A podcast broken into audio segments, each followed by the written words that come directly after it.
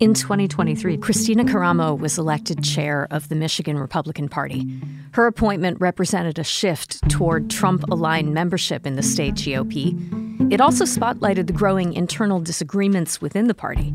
But in the year since her election, Karamo hasn't delivered financially, and the party is in disarray.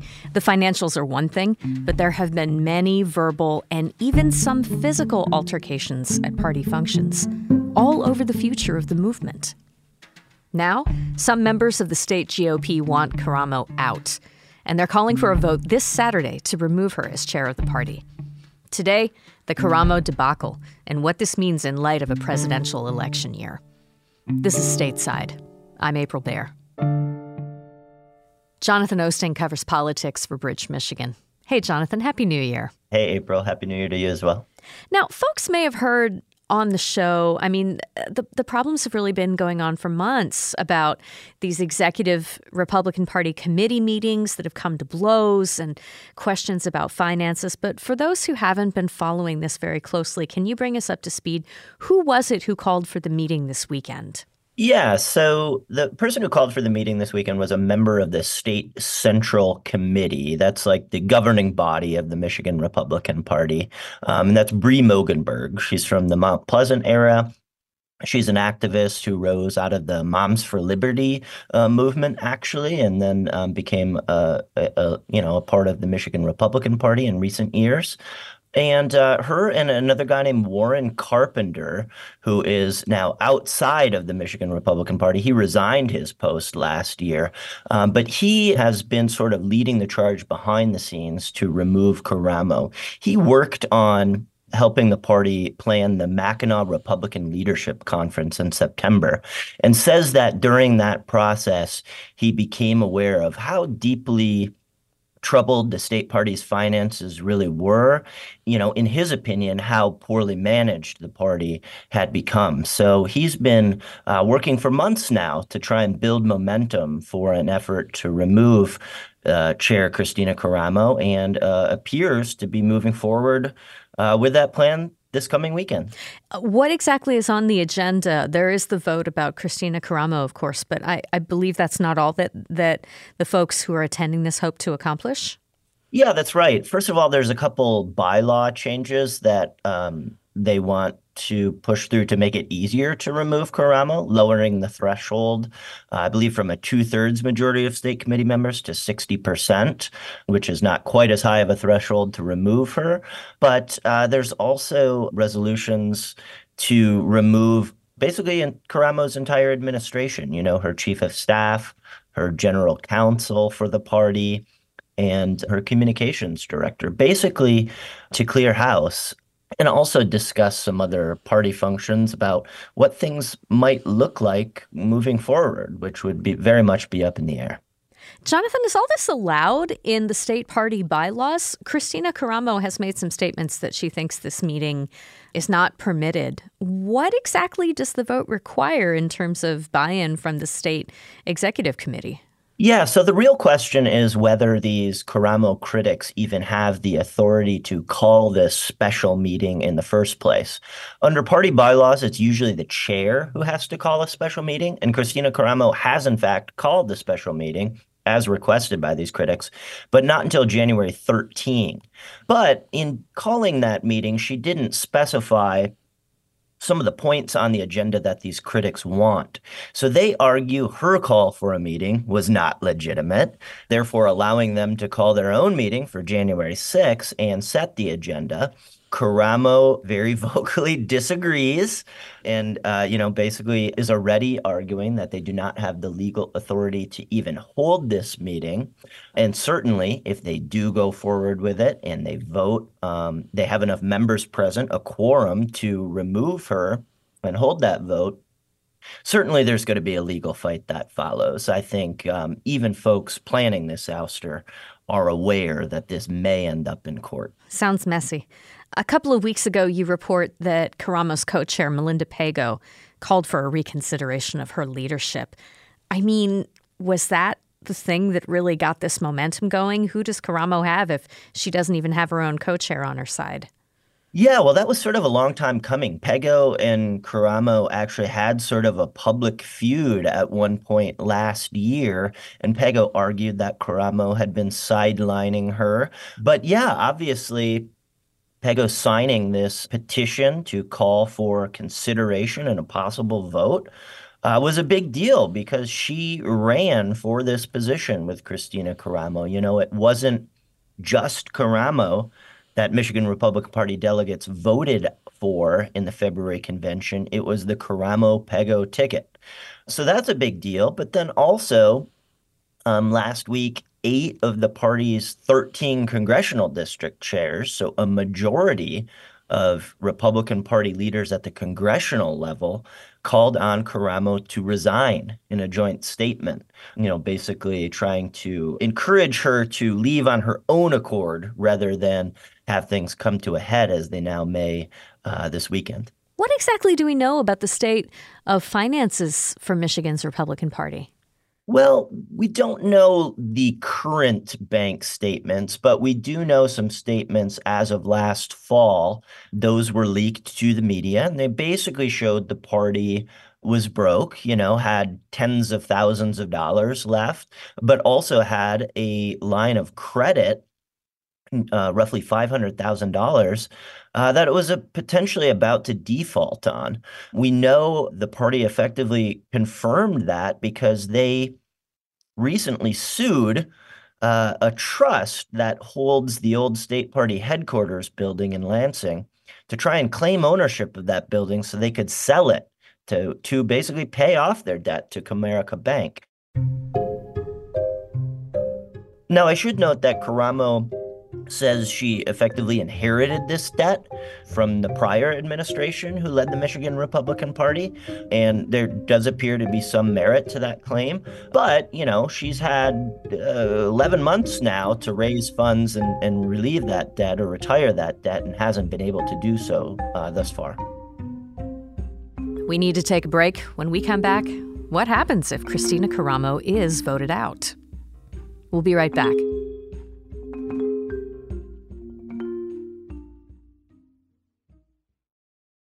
Support for the Stateside podcast comes from the University of Michigan's Go Blue Guarantee, committed to keeping a U of M undergraduate education within reach of all Michigan residents, regardless of socioeconomic status. Programs are available for all three campuses. More at goblueguarantee.umich.edu. Support for Michigan Public's Stateside podcast comes from Lake Trust Credit Union working to empower financial well being for Michigan consumers, businesses, and communities. Committed to financial solutions and advice to support people and families. More information at laketrust.org.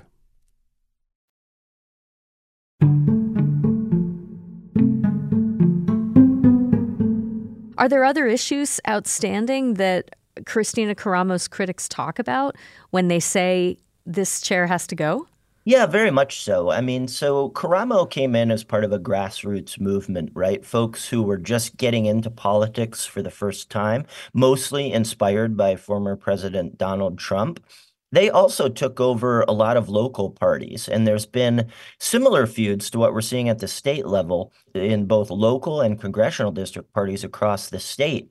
And one of the big gripes from grassroots activists who now oppose Karamo is that she has intervened in some of these local disputes, you know, effectively taken sides between factions that are at war themselves.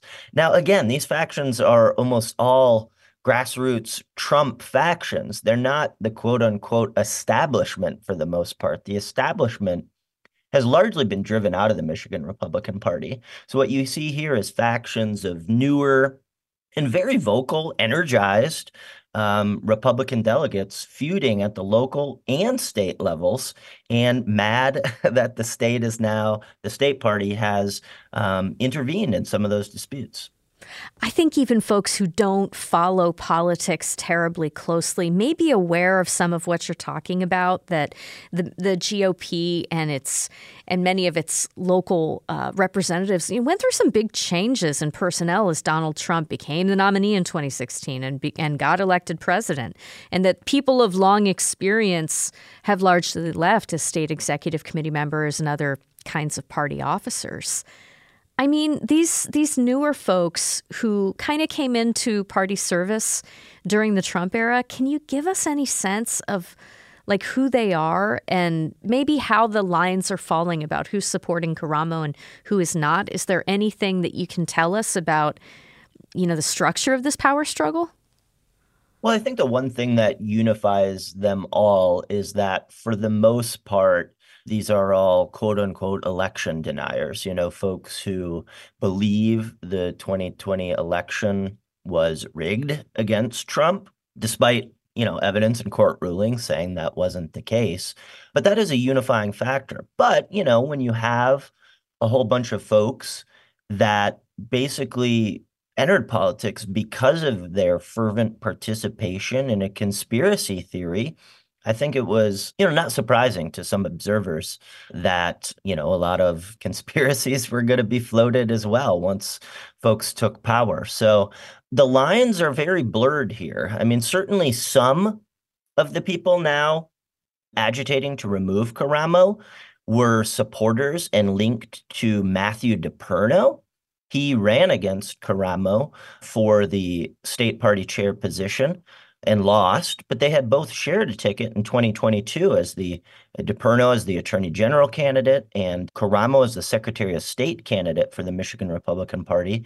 And they both rose to prominence by challenging the 2020 election. DePerno was a lawyer who led the Antrim County lawsuit that allowed folks to look under the hood of Michigan voting machines and really fueled a global conspiracy theory about those voting machines that actually continues to play out in court because the voting machine companies have sued a lot of people that spread false claims about those machines. Jonathan, do you think the people who want to change at the chair level have the votes? They claim they do. Um, I'll wait to see the actual vote or the results of the vote. What we do know is that a few weeks ago, Karamo critics were able to derail a state central committee meeting of the Michigan GOP that was supposed to be held by, via Zoom by boycotting it and holding their own in person meeting. And they actually got what's called a quorum, enough members there to make their meeting at least appear to be the official one. So they've shown before that they have some strength in numbers, but you know, showing up to a meeting is different than actually casting a vote to remove the chair. Uh, certainly, I think folks might have some cold feet, you know, fearing repercussions from the Karamo administration if they hold this vote and if it fails or is ultimately um, overturned in court. I'm mindful of the fact that Kristina Karamo lost election as Michigan Secretary of State a couple of years ago and did not concede to this day. She has not acknowledged uh, that she lost that election. I mean, let's just say for whatever reason, she does not end up leaving the chair's office this weekend, either because of a lack of votes against her or because she refuses to concede. I think you mentioned that a lot of people think this is going to end in a lawsuit one way or the other. Yeah, certainly if this vote occurs and she uh, doesn't honor it, certainly things will end up in court. You know, we've seen some courts weigh in on the local disputes that I mentioned earlier. So this would be unique in that it'd be a state dispute that a court would have to decide. But state level political parties actually you know, have some power in Michigan. For instance, with this whole debate of over whether Trump should appear on the primary ballot, uh, it's the state parties that say who should appear on the primary ballot in Michigan, not the Secretary of State. That's something Jocelyn Benson actually argued in court.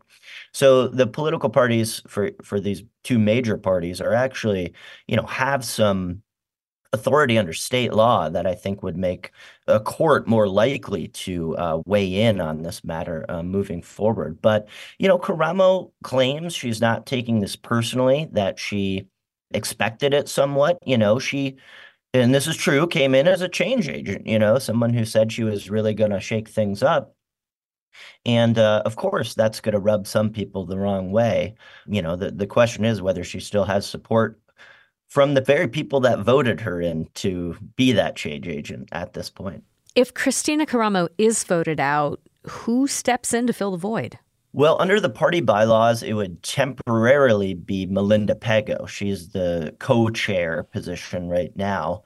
She would temporarily become acting chair until the state committee uh, meets again and appoints a successor. So, usually, the chair is elected by delegates, so precinct delegates, a much larger pool of Republican Party members. Uh, you know, thousands often vote in those chair races. But for filling a vacant spot, it would just be the state committee, and that's about a hundred or so. Really, you know, the diehard Michigan Republicans who were not only precinct delegates, but then were chosen by their peers to be on this state committee. They would ultimately select the replacement to finish out the second year of Karamo's two year term. Jonathan, do you know if officials at the National Republican Party are much aware of what's going on here? I mean, Ronna McDaniel is from Michigan after all. Do you see this coming coming into their into their line of sight?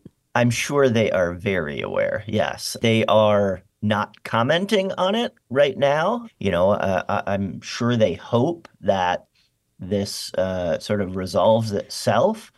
But the state party is effectively an arm of the RNC. I mean, the state party, for instance, is going to not only um, is Michigan going to have a presidential primary, the state party this year is set to host for the very first time in early March a convention with individual caucuses that will de- decide a lot of the votes for the the Republican National Convention where the presidential nominee will formally be selected. So in other words, the state party plays a big role in deciding how Michigan's delegates to the national convention are going to be awarded. And that means the RNC has a really vested interest in making sure the state party is able to do that, able to pull that off.